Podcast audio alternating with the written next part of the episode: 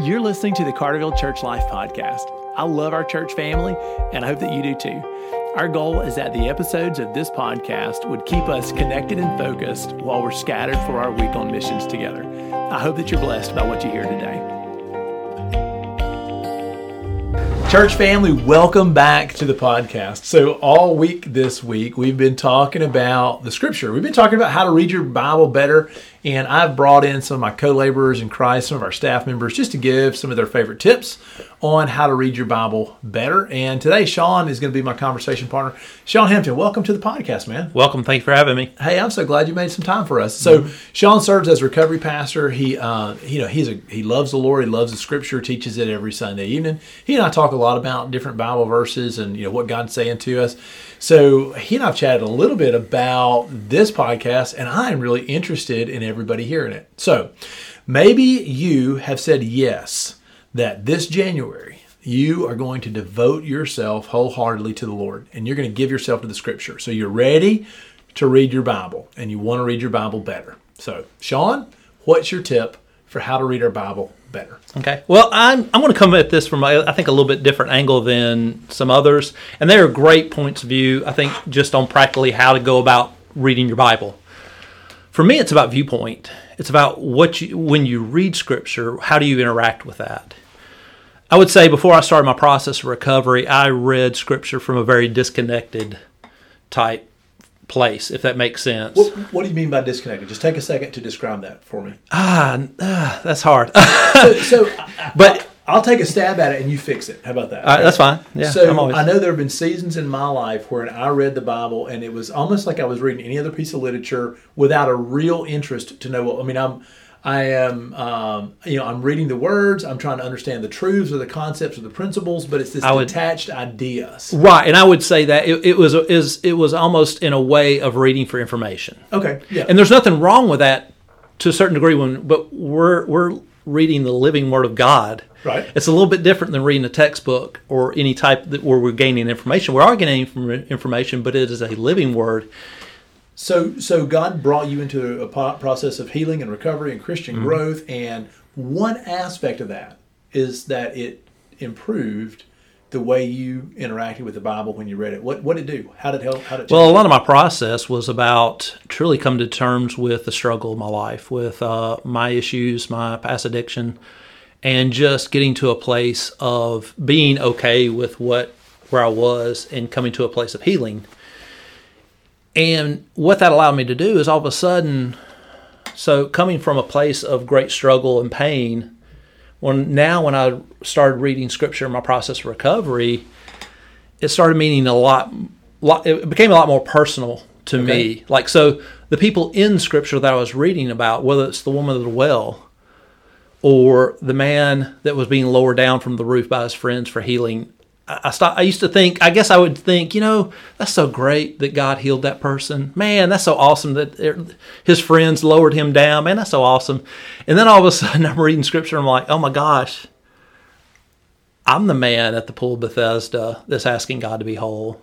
I'm the man that's being lowered down by his friends, or at times maybe I am one of the friends lowering a friend down. You know, and I think that really made it helped me to connect with the fact that these were real people with real lives, with real struggles, and God, through the embodiment of Christ, entered into their lives with healing, hope, and and and, and, and resurrection. So I will make a distinction, like. Um, you know, I know that my imagination is not the same as God's inspiration. In right. other words, you know, if I'm if I'm preaching to our church family, right. I try to be very, very careful to point out you know, when I'm making an interpretive comment versus when I'm speaking straight from the scripture. You know, right. so like if I'm preaching one of those stories, you know, I, and I'm wondering what it would be like to be, uh, let's say, the lame man who laid for 38 years beside the, the pool wishing he could be healed. You know, right.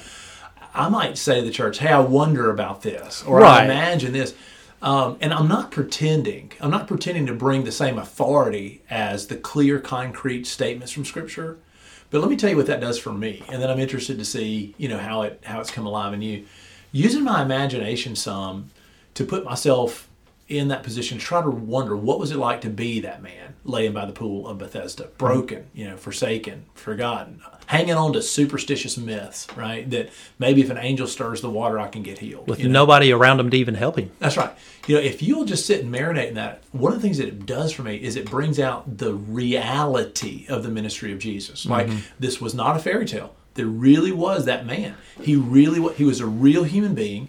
His neighbors really knew him, and when the power of Christ changed came to his life, it really changed him forever. Right.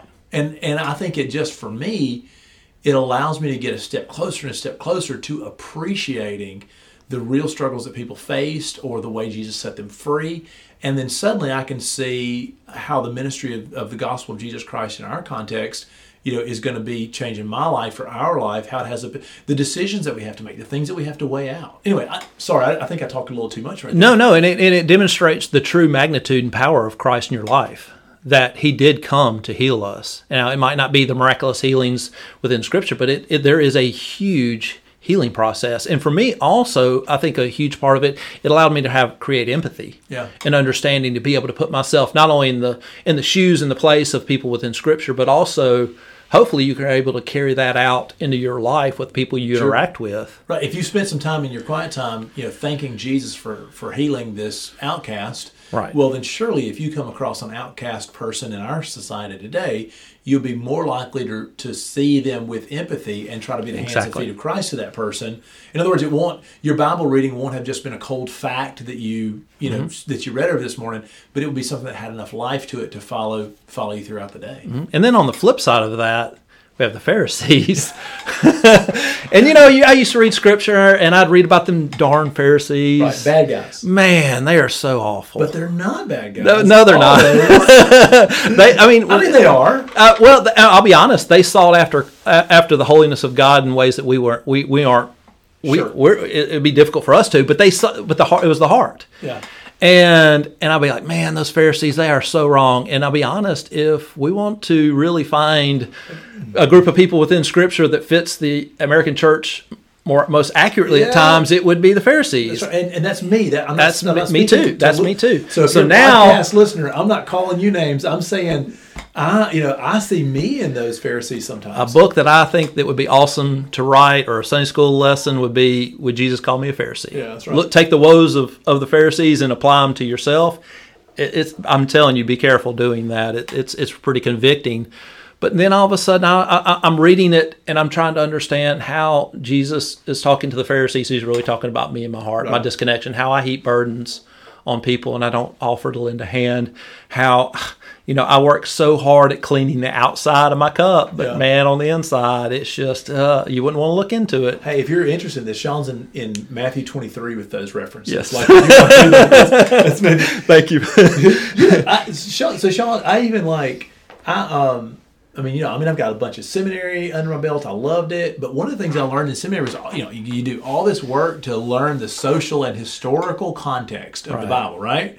And that's supposed to help you interpret Scripture better, and it does. It really does. Right. But I'll be honest with you, just using your imagination this way is a similar tool, right? I mean, you can take the more you learn about the Bible, and you can really imagine the reality of the ministry of Jesus and what people were really suffering, and it helps bring the Bible to life. Whether it's a letter of Paul and you're trying to understand what was it like to be one of the Ephesians or one of the Philippians, you know, uh, what was it like to be Paul in a jail cell as he writes it, or whether it's through the ministry of Jesus. You know, I, I think about. Um, you know jesus is warning his disciples that the ministry that they're that they're on uh, he says you know you think i came to bring peace but i came to bring a sword because one aspect of the prince of peace is that the people who aligned themselves with jesus in the first century they were going to face derision and persecution S- in, in other words it would separate them from people in society sometimes fathers against sons, mothers against daughters. You know, sometimes that separation would come even inside a household. And, Jesus is not saying it's good or it's welcome. He's just saying that's It is, reality. right.